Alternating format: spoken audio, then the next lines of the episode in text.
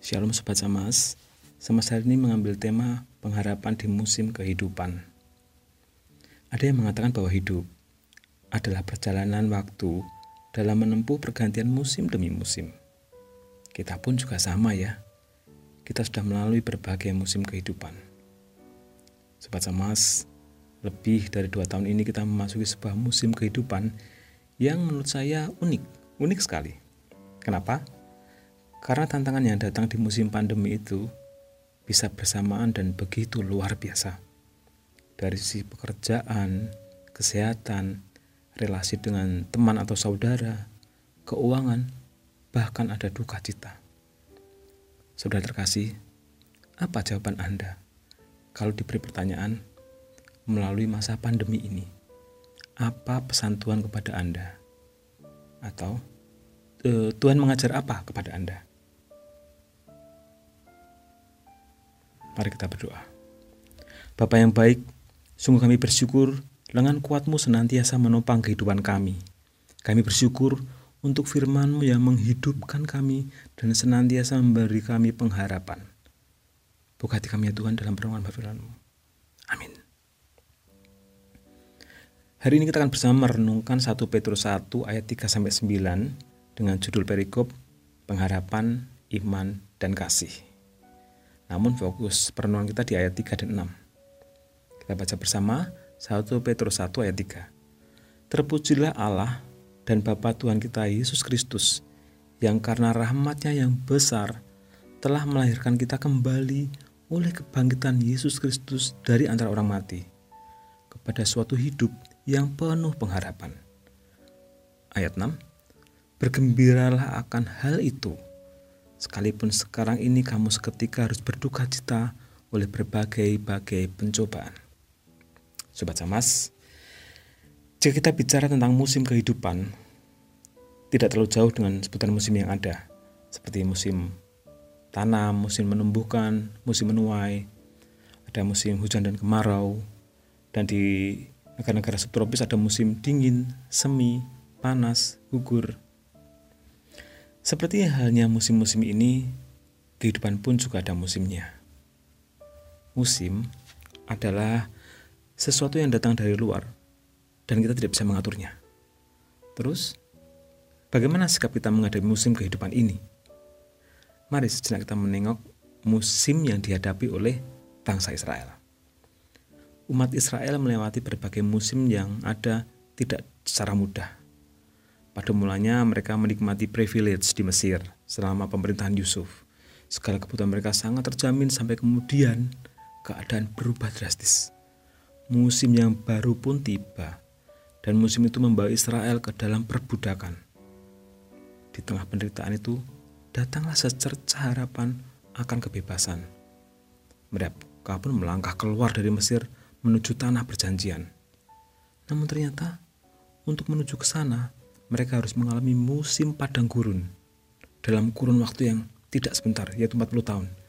Dan ketika tanah perjanjian telah terpampang di depan mata, tidak serta mereka mereka tinggal dengan nyaman di sana.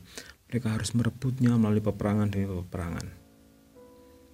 Semua musim yang harus mereka jalani itu sangat panjang dan membutuhkan pengorbanan.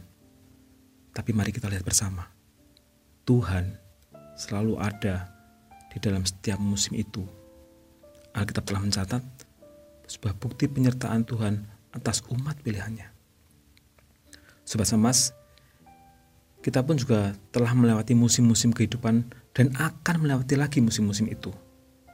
Pandemi yang lalu menjadi musim yang ekstrim bagi kita.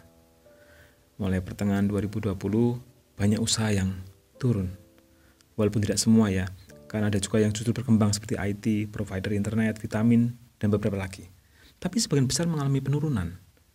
Menurut Anda, apakah Allah serampangan membiarkan semuanya ini terjadi? Pertanyaan kedua, tahun depan, seandainya saja Tuhan izinkan ada musim ekstrim seperti pandemi, eh, resesi ekonomi misalnya, bagaimana Anda akan bersikap? Saudara yang terkasih dalam Tuhan Yesus, Jelas Allah tidak serampangan. Allah memiliki ketepatan yang luar biasa. Musim pandemi itu begitu dahsyat. tapi kita masih bisa bertahan sampai hari ini. Seperti halnya penyertaan Tuhan atas umat Israel.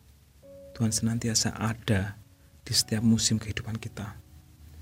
Kalau kita tengok ke belakang dan mengingat kasih pemeliharaan Tuhan, banyak sekali monumen bukti-bukti pemeliharaan Tuhan. Jika sejauh ini Tuhan memelihara kita, pasti di depan Tuhan juga akan melihara kita. Saudaraku, pandemi mengajar kita untuk beriman dan berpengharapan hanya di dalam Tuhan.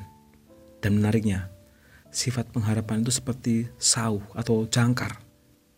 Ibrani 6 ayat 19 mengatakan, pengharapan itu adalah sauh yang kuat dan aman bagi jiwa kita yang telah dilabuhkan sampai di belakang tabir. Jika kita tak punya pengharapan, jiwa kita akan terombang-ambing oleh gelombang dan angin, dan bisa-bisa sampai kita berputus asa.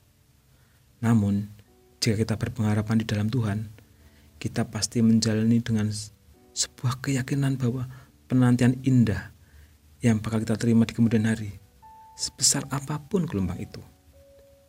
Dalam firman hari ini, Tuhan menganugerahkan pengharapan bagi kita semua.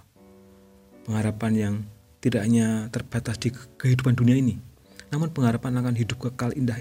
Itulah yang menjadi ucapan syukur kita, sekaligus kekuatan dan sukacita dalam kita menapaki langkah-langkah ke depan, apa pun musim kehidupan yang sedang dan akan kita hadapi.